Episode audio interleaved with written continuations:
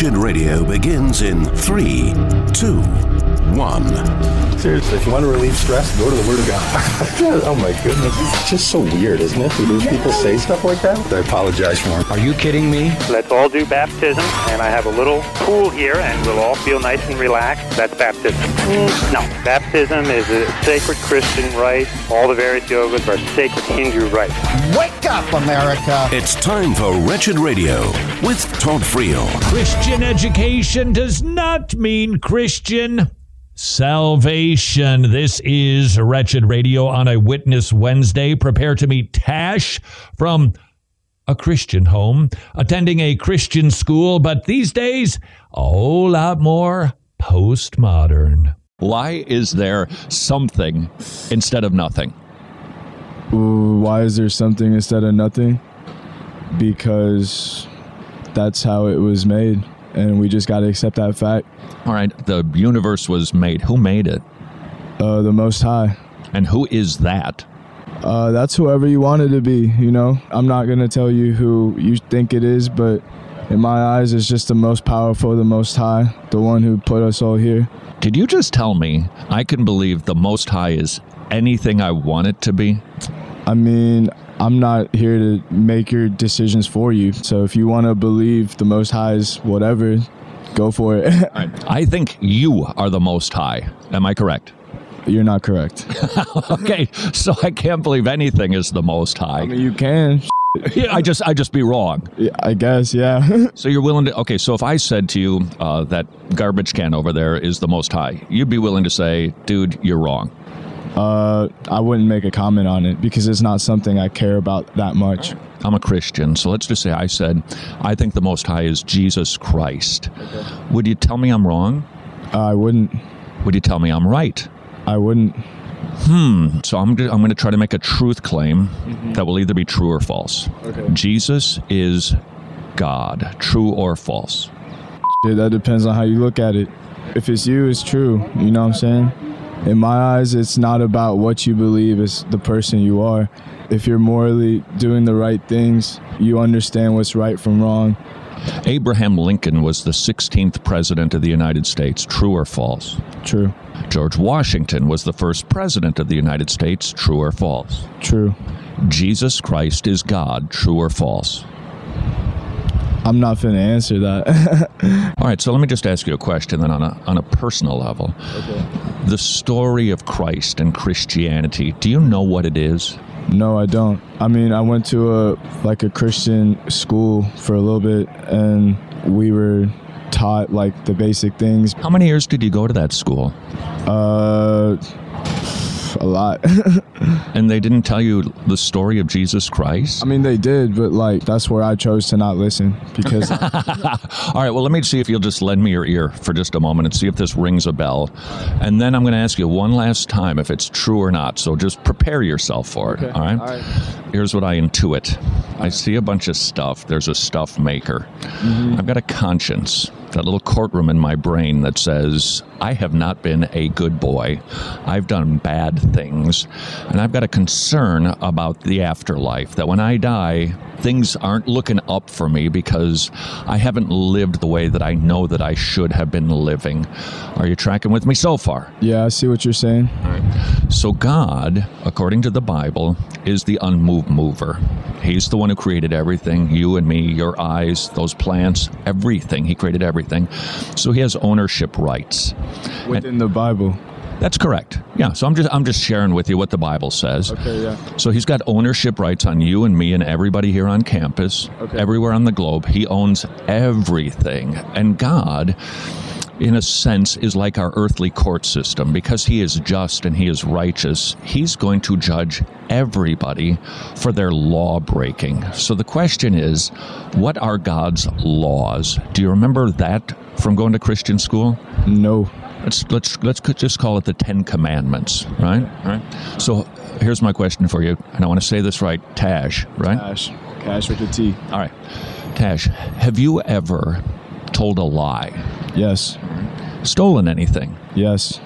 looked at a woman with lust, Yes. taken God's name in vain, used His name lowly, OMG, to express disgust or anger? Yes.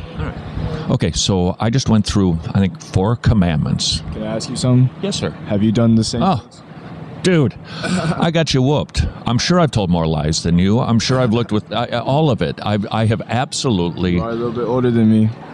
just a touch. Regardless, I, I, I have no problem admitting that because I know it's true. So now the question is you die, I die. Mm-hmm. We are taken into God's courtroom. Okay. He's sitting on the bench. The books are open on Taj's life, and he knows everything. I mean, the stuff you don't want your parents to know, stuff you don't want anybody on campus to know. Relax. Your thought life, he's got it recorded. So now he's just and he's righteous, and he doesn't like law breaking. And because he is just, he must punish lawbreakers. Taj, would God find you innocent or guilty? Uh, he would find me guilty.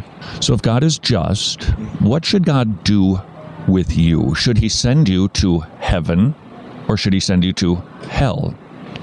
Uh, well, I mean, I hope they serve beer in hell. Well, according to the Bible, they don't. In fact, it describes that it's thirst. I don't know if you've ever seen somebody like not having water for days and weeks. Your tongue swells up, sticks to the roof. It's, it's really horrible. Can't be good. Can't be good. Yeah, so there's no, not even a drop of water for you in hell. So the question, though, that you evaded was Uh huh. are you going there? I mean, I implied I was. I mean, yeah. If, if that was a, that was the case, I would be going. All right, now I'm going to dip back into your Christian school upbringing. okay. Okay. What did God do so that sinners like you and me don't have to go to hell? What did He do so that your court case could be dismissed? Uh, I mean, I guess forgive them. Like, he forgave. Okay, that's kind of in there. And in there, But here's but here's the problem though. All right, let's just say you're you get hauled into a court here on earth. You're guilty. The judge knows it. You are going down, and the judge just says, "But I'm going to let him go." He wouldn't be a just judge, would he? He'd be unjust because he's not upholding the laws. Correct? correct. So if God just forgives, he'd be unjust, and he, he's not unjust. So we need a mechanism. You've got a fine. It's got to be paid. Who paid your fine, Taj? Me. How? I work for it. How? I work at a job. Yeah, but who's going to pay your fine to God? To God, Yeah. what's the fine? Hell. I guess me. How are you going to get your court case dismissed? You've got a debt to God. How are you going to pay it? I guess I'm gonna have to do some time. You'd have to do some time, and that is our problem. We'd have to do time, and it's an eternity in hell. All right, so I'll, I'll tell you, and then here's I'm going to ask you that truth question. Jesus Christ claimed to be God, so fully human, fully God. He came to this earth to keep all of the laws because you and I can't. And then he was beaten by men. He was hung on a cross. He was receiving the wrath of God on himself, even though he committed no sins, because there was something happening on the cross. God was satisfying his wrath by pouring out his punishment on Jesus Christ so that sinners could be forgiven. So that if sinners will repent, put their trust in Jesus Christ, God will forgive all of their sins and he will credit all of the goodness that Jesus performed to that person so that the person can be just and be made righteous so that God can be just by satisfying the debt he paid it on your behalf. That is what Jesus Christ did for sinners. Now, here's the question, and you're not going to offend anybody. Is that true or false? Uh, what you just said, that's true. All right. So, For what I, from what I know, yeah, that's true. so that's that was big of you to say that, right? I mean, not really. I just kind of agreed with what you what you said. Are you just patronizing me? Uh, no, not at all. I mean, it just honestly, man, like you were talking for a long time and your words were big, so I kind of lost you. But then I'm so, I'm sorry for that. you're good. You're good. All right, you're a criminal. You've got it. You've got a fine to pay. Jesus paid it for you. uh huh. That's true or false? For me, false. No, okay, so it's it's false. So that that didn't happen. Jesus didn't die on a cross for sinners. Uh, not for me. Well, you're, I think you're kind of reverting back to like your belief making it true or not. Okay, my belief does not make the garbage can God. Yeah. But are you saying like he died on a cross and then like there's documentation for that? Well, the documentation is the Bible. The Bible? Well, I mean, the Bible talks a lot of crazy things. Like what? So does, I mean, every every religious text talks crazy. You know what I'm saying? With stories that you just think are not even like real sometimes. Yeah, I, I, I understand how you would think that, but if God created the universe, he can do miracles, right? Sure, but like you know, to me, it's not really what the stories like are about. It's more like what the like moral of the story is. You know what I'm saying? Like I don't really necessarily look at like, oh, this man brought like hella animals on his ship, and then like you know what I'm saying? What Moses story, right? Like, but it's it's more of just like you know you gotta read between the lines. All right. But like, All right, well, Tash, you've been very generous with your time. I just dumped a whole lot of stuff on you, right? Right. Right. Well, you know, that's good then. All right, so we, we, we depart friends.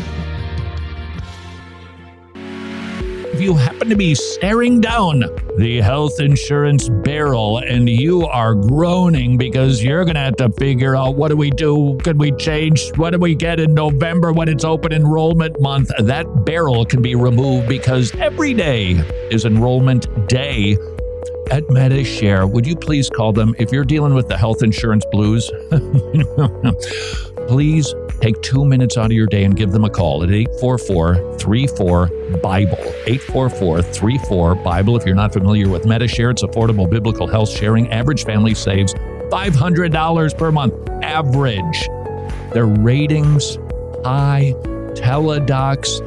Please check out MediShare by calling them, finding out how much your family will save, or you can visit MediShare.com slash wretched, MediShare.com slash wretched, where every day is enrollment day at MediShare.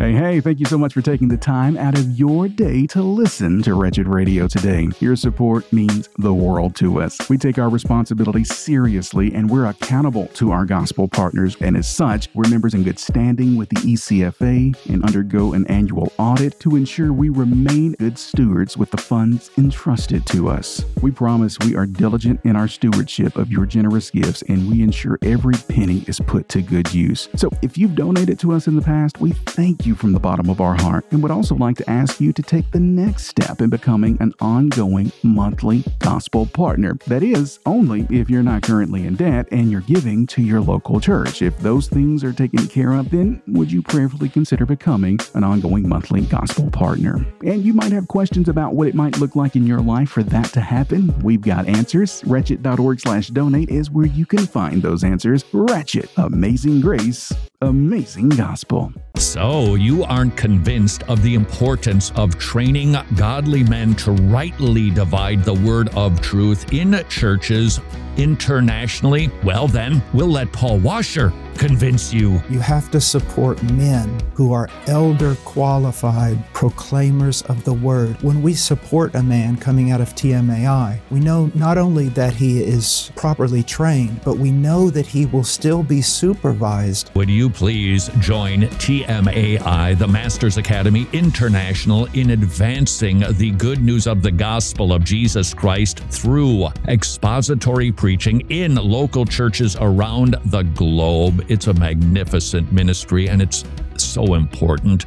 Please consider partnering with TMAI at wretched.org slash pastor, wretched.org slash pastor. Thank you for supporting Indigenous pastors around the world. Know your reformers. Jan Hus, a Czech priest, was inspired by the writings of John Wycliffe to preach against papal excess and false doctrines such as transubstantiation. Even as he was burned at the stake by the Catholic Church, he continued to preach the gospel and sing the psalms.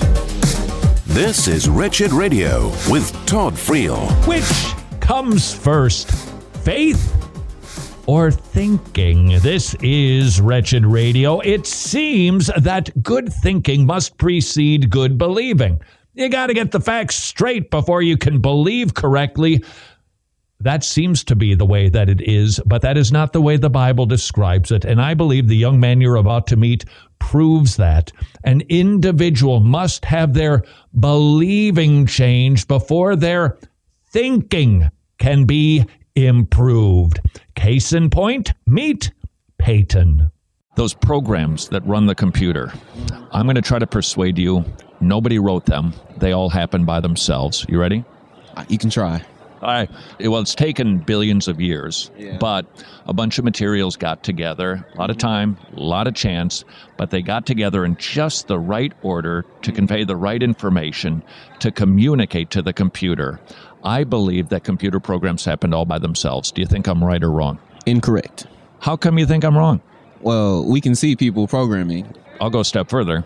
I don't need to see anybody program it. I know that it's programmed because it's intelligent information in a correct order, rightly designed, communicating to somebody that can understand the information, and that had to come from somebody who's intelligent. Yes.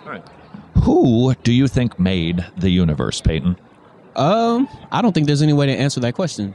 How's about nothing created everything? It got together over the course of billions of years. It just happened. All of the intelligence that we see, just luck, time, chance, it happened by itself. Right, wrong, or incorrect? I'd say that's right. It's just chance. Now, wait a second. You just told me a computer program didn't write itself, but you're telling me this took care of itself? I guess yeah, I can see where the discrepancy is. Yeah.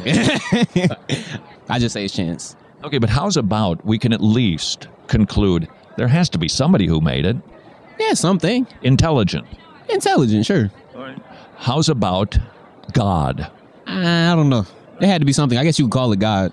Something created because we see intelligence ordered, mm-hmm. and there had to be somebody to communicate that intelligence and order it and design it just like a computer program. Otherwise, there'd be really nothing. I guess so. I think we've got agreement. Mm-hmm. There is a God. Mm-hmm. Fair enough? We can use that term. Yeah. All right. Now the question is, who might that God be? I don't know. I'm going to give it a shot. I think there's a creator because there's a creation. I think the creation tells us a limited number of things about the creator. He's big, he's powerful, he's creative, he's artistic, he's just. I believe that God is defined best in the Bible. Mm, no, Mm, why? because you're just saying he's a just God. Yes, he Uh-huh. created everything. Yes. So why are there like so much wasn't so much bad stuff in the world? That's a great question. I'll give it a go. But I want to ask you a question about that badness. Do you think you're a bad person? No. Can I test you on that? Sure. Have you ever told a lie? Yes. How many? A lot. So if I told a lot of lies, what would you call me? You- You're going to give me a name. You know that I tell a lot of lies. Liar. Uh huh. Stolen anything. Yes. So I'm sitting next to a. Stealer. If you're from Pittsburgh, otherwise you are a thief. Oh, a thief. I get it. All right, this is gonna get this is gonna get a little personal. You don't have to answer. All right. You ever looked at a woman with lust? Indeed. All right. Have you ever murdered anybody? Yes. No, I'm just playing. No. Have you ever been angry at somebody? yes. Called somebody a foul name? Yes. Okay, so the desire really was murder. It was murder of the heart. It wasn't the act, but it was murder of the heart. Mm-hmm. Has God always been first in Peyton's life? No. I think I just gave you about five commandments, five laws. And it turns out you profess that you're a lying, thieving, adulterous murderer at heart who doesn't love his God. yes. So we've determined Peyton maybe isn't a good person, but Peyton is a lawbreaker. He he might be. So let, let's let's just keep focusing on Peyton for a moment. Let's just say Peyton. Mm-hmm. We don't want this to happen today, but it could. It could. Lightning strikes, takes out Peyton. Right. You die. You are brought into the presence of God, mm-hmm. who is the just judge of all the world. And God opens up the books on Peyton. Mm-hmm. And he knows everything you've done in darkness, everything that you've looked at on the internet you shouldn't have, the way that you maybe treated your siblings, disrespected your parents. Everything is brought into the light. Mm-hmm. Would God find Peyton innocent or guilty? Hmm. I would say guilty of all those things. So yeah, guilty for sure. All right. So if God is just and he doesn't just turn a blind eye to justice and say, well, but you know what, Peyton, he studied computer science. He's a nice young man. I'm going to let him go. He can't do that because that's not just. Yeah. Should God send you to heaven or hell? In my opinion, I think heaven. So a judge should let a criminal live in a mansion. See, but it's different because God like created everything. He created me. He knew what I was gonna do. You know. Well, I'm glad we've got agreement on that. Look, he create. I'm not saying I think that that's what happened, but in this case, God created me and He knew what was gonna happen. So He created me just to like sin. So like, why would you put me in hell for doing what you told me to do? He didn't tell you to sin. He didn't tell me to sin, but He knew everything that was gonna happen. He knew Yeah, I was gonna right. sin. He created me. Do you have kids? Uh, not not yet. No. Someday you will. When your kid sins, who's responsible for the sin? You or the child? It depends on the situation. I think. Your child is 20 and, and speeds down Highway 85. You going to get a ticket? No, I'm not getting a ticket. Right. You're not responsible for the behavior of your children. God is not responsible for our behavior. We are. Yes, that's true. So, heaven or hell for Peyton? I still gonna say heaven.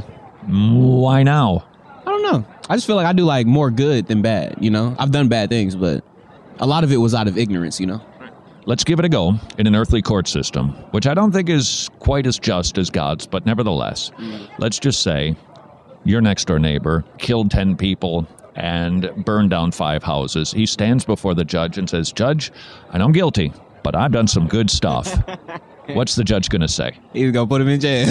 Yeah, it really, our goodness has nothing to do with our crimes, right? I guess yes. All right, so you're guilty. That excuse is gone. Heaven or hell, round three. I guess I'm going in. Well, oh, okay. I'm glad we have agreement on that too. okay. You're a hoot. All right. So, Peyton, it makes sense. If, if we're guilty before God, right. that's the right thing for him to do, correct? Mm-hmm. That's true. Did you ever go to church as a kid? Yes. What did God do so Peyton doesn't have to go to hell? He died on the cross for our sins. That's good news. Right. So, you, a guilty criminal, can be set free because Jesus satisfied God's judgment and wrath on your behalf. Yes. That sounds like good news to me. It does. Here's the question, though Is it true? I don't think we can answer that question. Why not? It's impossible. You have to die to understand, to, to know.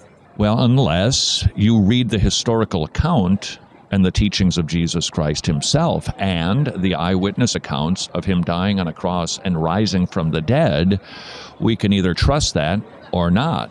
Yeah, you can either trust it or not. And I think it's like a big game of telephone.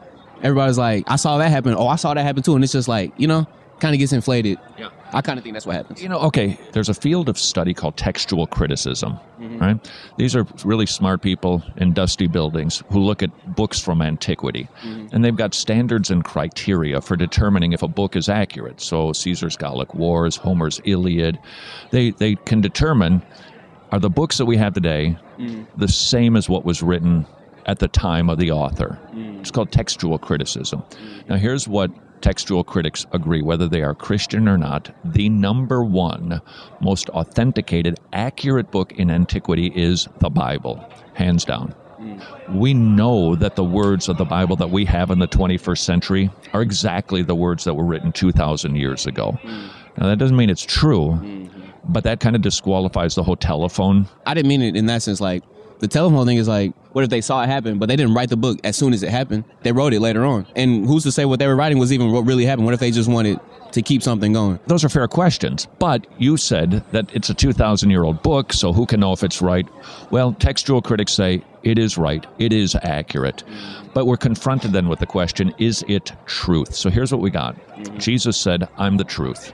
It's not an abstract concept. He embodies truth because he is truth. He doesn't write the standard for truth and then try to attain it. He is it, he's the bar. So Jesus is either your God, your Savior, the truth, or he's not. Mm-hmm. Fair enough? Fair enough. You got hopefully a long life in front of you, but this day, sitting on this concrete, mm-hmm. you're presented with the truth. Yes. all right?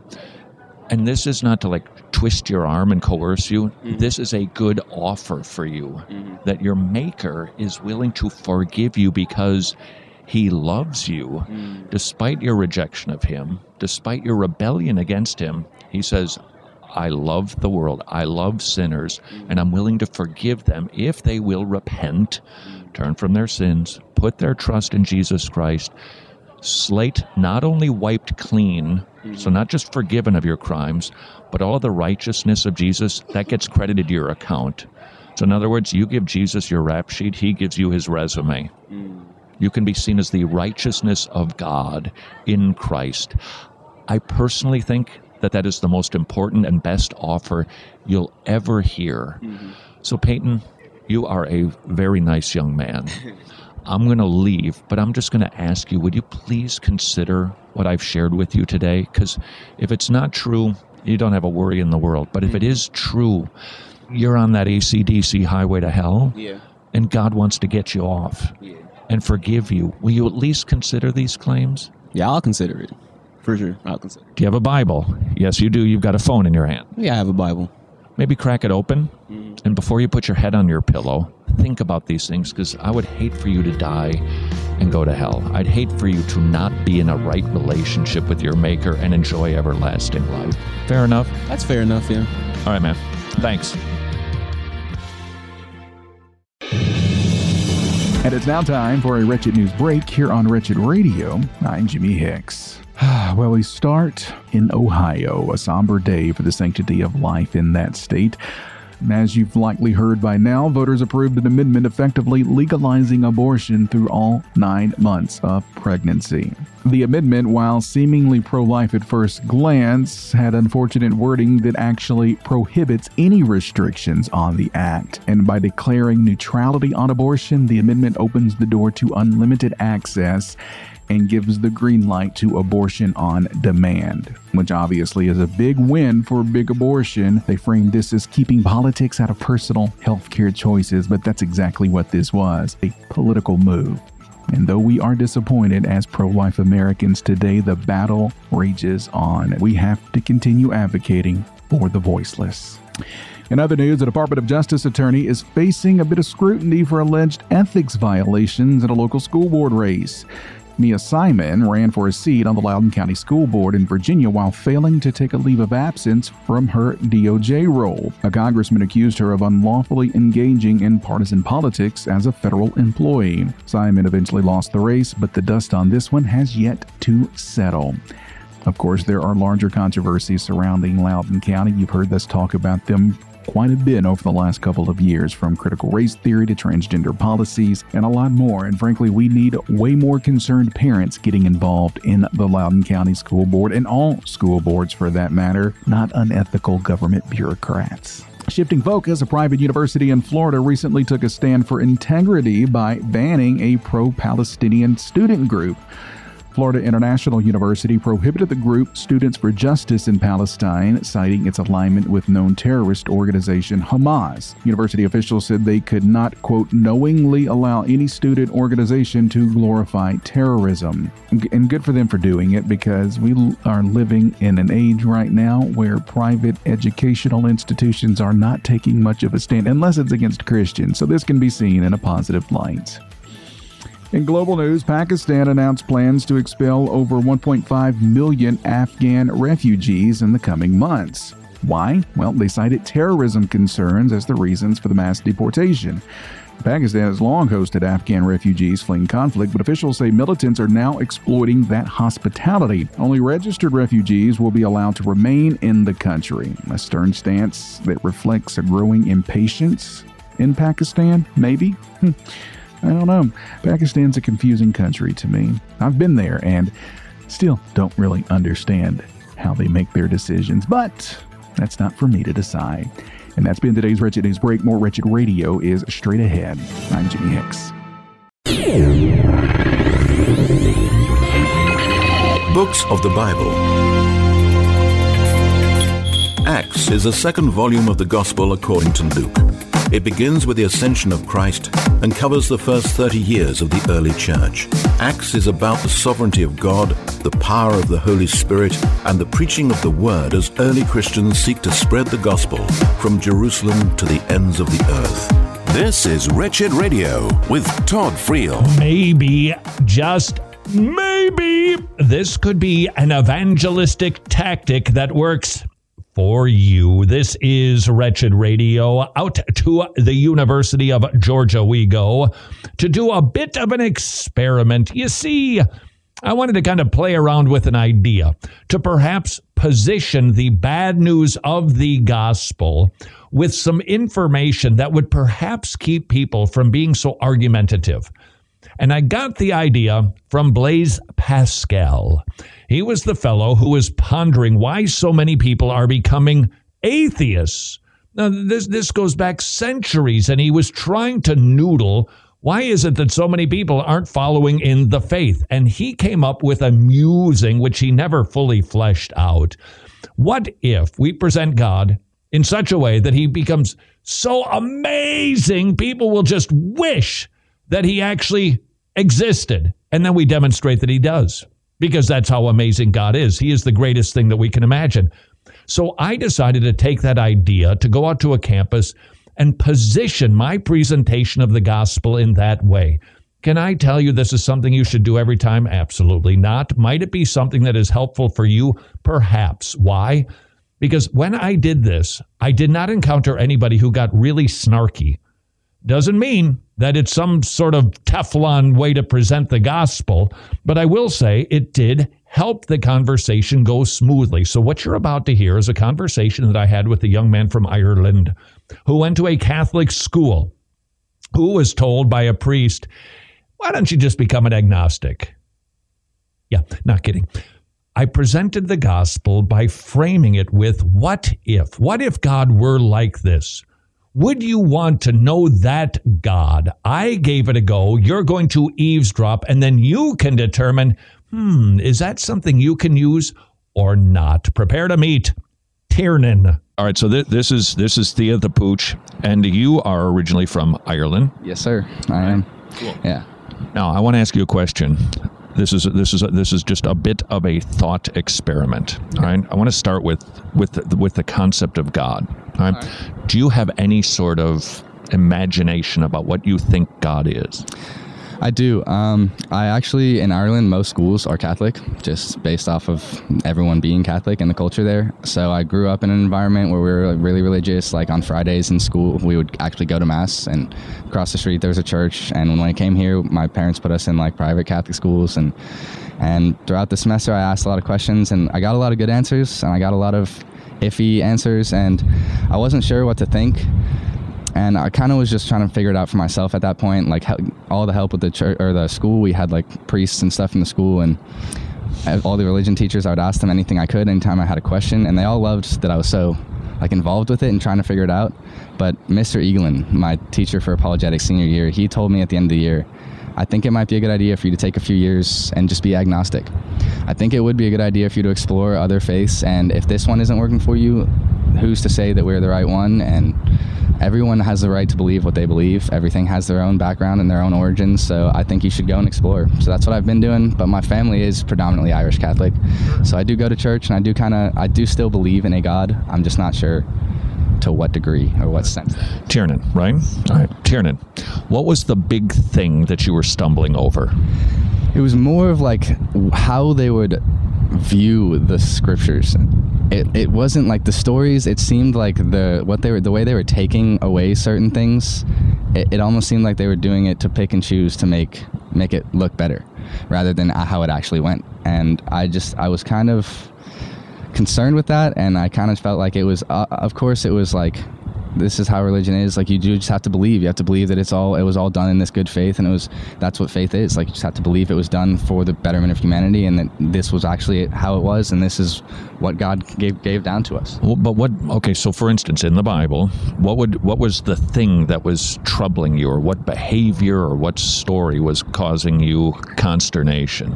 I don't know if it was a story per se. I think it was just the modern Catholic Church. I think with like media, and I was very involved, like keeping up with all of it, and the way I just saw it evolve, and the way I saw like how Catholics were, and, and like how they were viewed by the world, and how they have such a heavy influence in the world. Like Pope Francis is one of the only non like world leaders that is regarded as a world leader. People listen to him. People actually like have events with him. And like I understand he's the head of the biggest church in the world, but it it, it kind of seemed to me like church and state, separation of church and state, and like they, it seemed like somewhere along the way they felt that the religion would die out or would not die out, but wouldn't be as strong if they couldn't root the ties to those like the, the state to make sure people were following laws and all that. And it got it ended up getting to a point to me where i started to believe myself that i'm not sure if it was all done out of god or if this guy jesus was just a really good guy like a guy who preached to the people and back then like it was rougher times like it was different times. People like a lot of things were just easier. Murder was you walk over the next town stab someone walk away and that's it. So it was just that the the moral structure that they built was i thought it was really great. And i, I do still live my life by that. I live my life by the morals of the catholic church definitely. But in my opinion i just believe that they kind of went too far with their their reach. If if there were a god that would be willing to wipe your slate clean. So, all the bad stuff that you've put out, He's willing to completely forgive. What if there were a God who was willing to take any feelings of shame that you might have for doing those things, whatever it was, public, private, and He could make that go away? What if there were a God that was willing to actually give you hope? Not just like this was a pretty good day, but a hope that there is something transcendent, something bigger, something better in the future. More meaningful. More meaningful, more lofty than just this. And that's my I guess reason for not shying away from religion as a whole. And like I said, I'm not I'm not against Catholicism. I like Well, let me let me let me finish my thought experiment on you. All right? Okay. That's right. What if this God could give you purpose in your life. In other words, when you wake up in the morning, there's a reason to get up. And if this God could remove that fear that we all tend to have, that if we were to die today, that it might not go well for us in the afterlife. If there were an entity in the universe that could do all of that because he is good and he is kind and he is loving and He's willing to deal with all of those problems for you, would that God be of interest to you, Tiernan?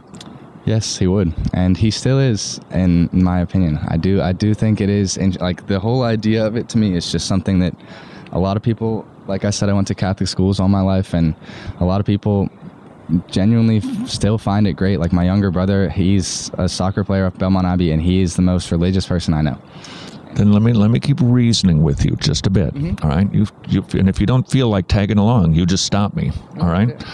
I think that sense that we have inside of our brain that promotes feelings like guilt and shame and a fear of dying, I think we're hardwired for that. I think I I could see that. And I think that we have that sense inside of us because it was built into us as an alarm mechanism to warn us there's danger ahead. There is, I look around, I see the creation, I intuitively know there's a creator.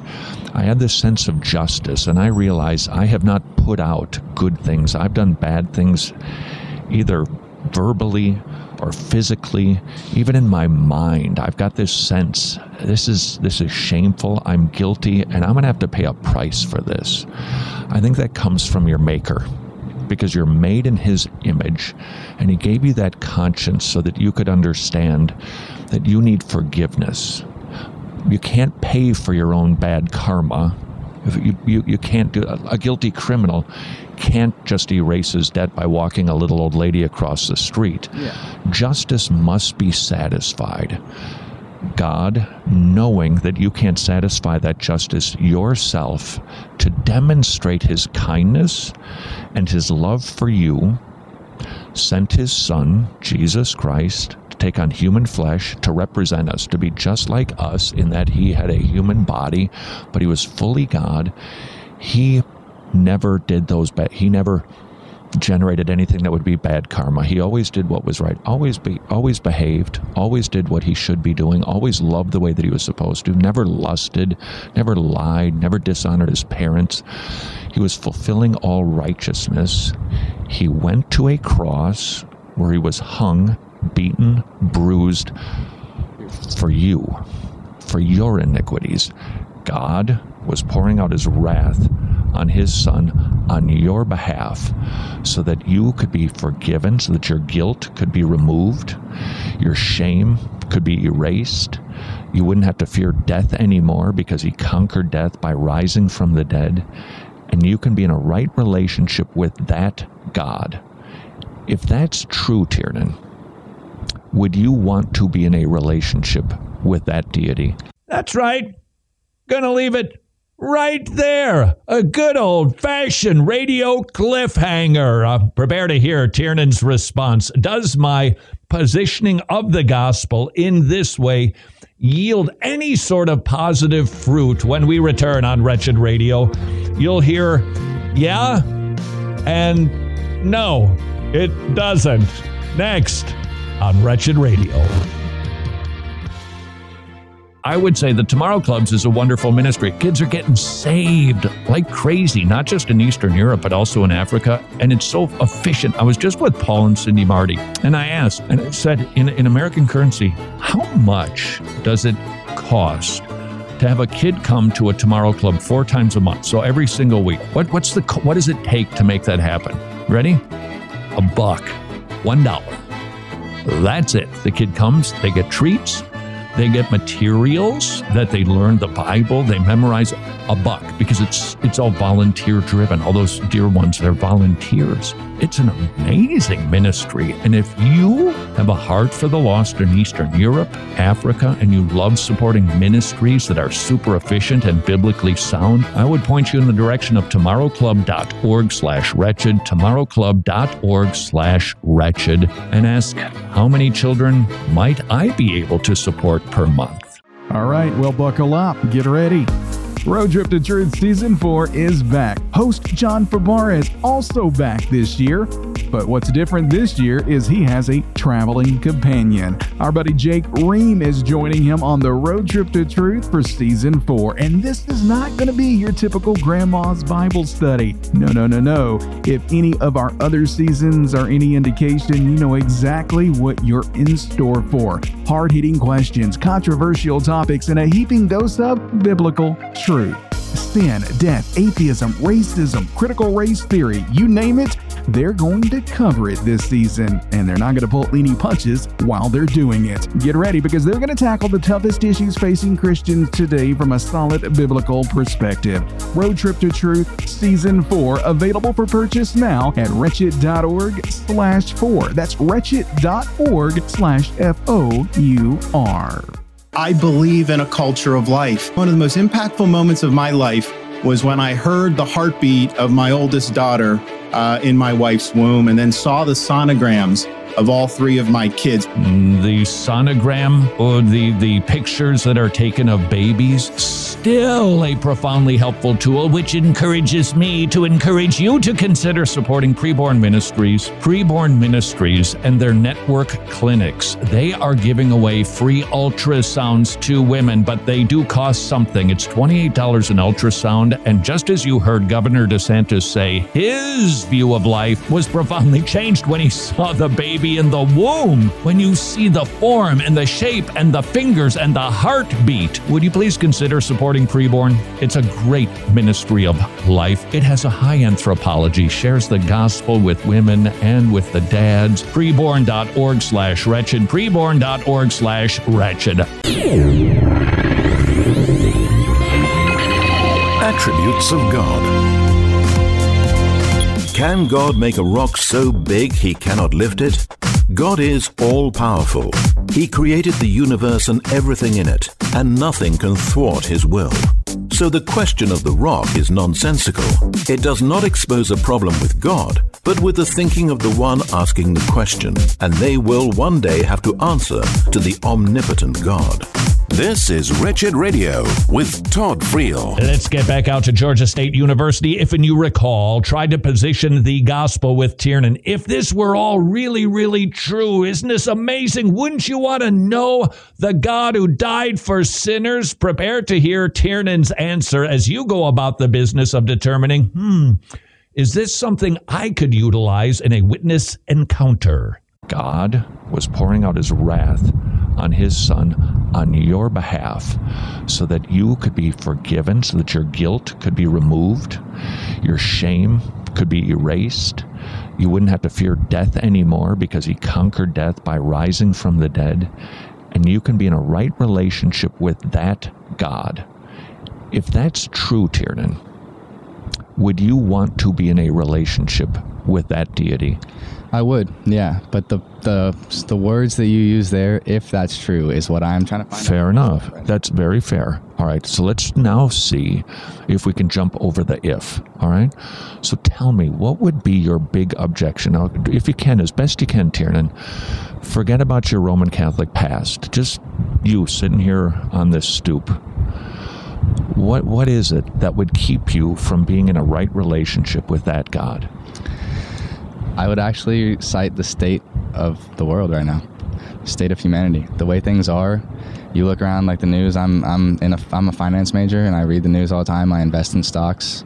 I'm when I first started when I was 12, like I genuinely became depressed for a little bit. I had to go get like psychological help because and they told me to limit my intake of the news. They told Because bad out there. Now let's now let's see. Let's see. That's your hurt. That's a hurdle. You maybe have more, but let's just see if the Christian worldview can explain that hurdle. All right? Because I don't think Buddhism can, and I don't think Hinduism can, but I think Christianity can. Go back to Genesis. You remember God created the world, and what did He say after each day that He created the world? It was do you remember? It was good, and it was good. And when he finished, he said, "It is very good." So God creates this beautiful planet with lovely things to enjoy. Then what did man do immediately in the garden? God said, "Don't eat of that tree. Don't eat the fruit." What did we do? We ate the fruit. What was the consequence?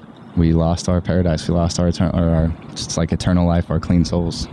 That's it. There's your explanation. We see beauty because God made the place. We see evil because we we brought it on ourselves and there's a curse on this planet. So we see remnants of beauty and yet we see terrible things happening. And i think that's the only worldview that harmonizes those two things that we observe that is actually something I have in all my years never been told, and that is a really good explanation. That is a really good argument for it. Now these other these other religions, I don't think that it's foolish to take a look at them to see are they true, but I would just challenge you, Tiernan, as you think these things through, you're a smart guy. Do they answer questions like why do I see good? Why do I see evil? How do these religions deal with my guilt problem? I can't shake it. What do I do with my shame? How do they get rid of the shame? How do they deal with my fear of death? How do they give me transcendent purpose beyond what I'm currently doing? I don't think any other religion can answer all of those questions in a harmonious way. Now, some of them might be able to answer one of them, but if they if they try to answer all of them, you put them together, they're not going to stand stand up. Right? I think Christianity harmoniously explains what we observe and what we experience, and it takes care of all of those issues for you. So let me leave you with this, Tiernan. You're thinking about stuff a lot. But my friend, if you can't think of a major reason to surrender to Jesus Christ, I, would suggest then today would be the day of salvation. You don't put it off. Because if what I'm explaining to you is true, it's not just an urgency because if you die, you'll go to hell, although that's true. But if you remember my premise, this God is good, this God is kind. He's willing to rescue you from yourself. He's willing to now take you, forgive you, bring you into a right relationship with you. And then the Bible says that He starts to do a work on our emotions, on our thinking, kind of rewires our brains. You, have mentioned emotional and perhaps needing, like I think you said some some help in the past with these issues, some psychological help. God is your psychological helper. The reason that your brain struggles goes back to that garden again because of the fall. Called the noetic effect of the fall. It's a theological term which means we're under the curse. Everything groans because of the curse, including us. That's why our bodies fall apart and ache. That's why we don't think right. Brains just aren't wired right. God is go- now going to take your brain and rewire it and connect it to the right circuits rather than having a wrong version of the world. He's going to give you the right version of the way things are. And He's going to cause you to start thinking more and more in alignment with Him because He is reality. So, Tiernan, that's what God offers you today forgiveness of sins. You can be in a relationship with your Maker. Shame gone, your past erased. The everlasting life is ahead of you, and He'll start helping you make sense of this life. And you'll increasingly go beyond anxiety and depression into a different realm peace and joy that surpasses your current understanding. He wants to give you life abundantly, not wealth, not perfect physical healing. He wants you to live rightly because you're living the way that he wants you to live. So that's the offer of the gospel of Jesus Christ. So this this this is just a pleading with you to think this through urgently. I know you have been, but this is the best offer ever for you. Would you at least ponder that today? I will actually, and I, I really like that analogy you used of the rewiring the brain because that like that makes sense. That clicks almost perfectly. The rewiring of the brain. It seems like those toxic thoughts that a lot of my friends who aren't in religion, that like the things that they have and the things that the way they view the world, it seems like the people that are in like my little brother, for example, is a really good example. He just he's never down. He, he gets down, of course, when like he doesn't meet a goal of his or like gets a little upset, but like everyone does. But like in in the grand scheme of things, he's a very happy person, and he, he rarely he rarely sees trouble and rarely complains, and usually he just figures things out for himself, and it always seems to work out for him. And I and I that analogy really clicks, and I, I actually think after this, I might I might go back. I do actually think I might look into it not go back immediately, of course. I would have to look back into it and start. Can I encourage something? Yeah. All right, you've got a Bible, right? I do have a Bible, yes. I want you, I would like you to read the Gospel of Matthew, all right? And as you may, it's pretty long. Mm-hmm. Okay, it's the longest gospel there is, but it, it shows you the life of Jesus. And I want you to look for something. There's there's a repeated theme. Jesus gave a Sermon on the Mount. You remember that? And he talked about why are you worried? Why are you anxious? Look at the sparrows, God feeds them. Look at the lilies of the field, God clothes them, He makes them the beautiful things that they are. God takes care of them. Won't He take care of you, O you of little faith? And then we see stories throughout the Gospel of Matthew where, for instance, they're out and the disciples are out in the boat and the, the storm is raging and they're in a panic. Jesus is sound asleep. Wakes up and he asks them, Why are you worried, O you of little faith? Uh, Peter walking on water sinks, and Jesus says, O you of little faith. He feeds thousands of people miraculously because he's God and he can do those things. And then the disciples are really worried because a big crowd of people are gathering and they don't think they can feed him. And he says, I just showed you miracle after miracle. O you of little faith.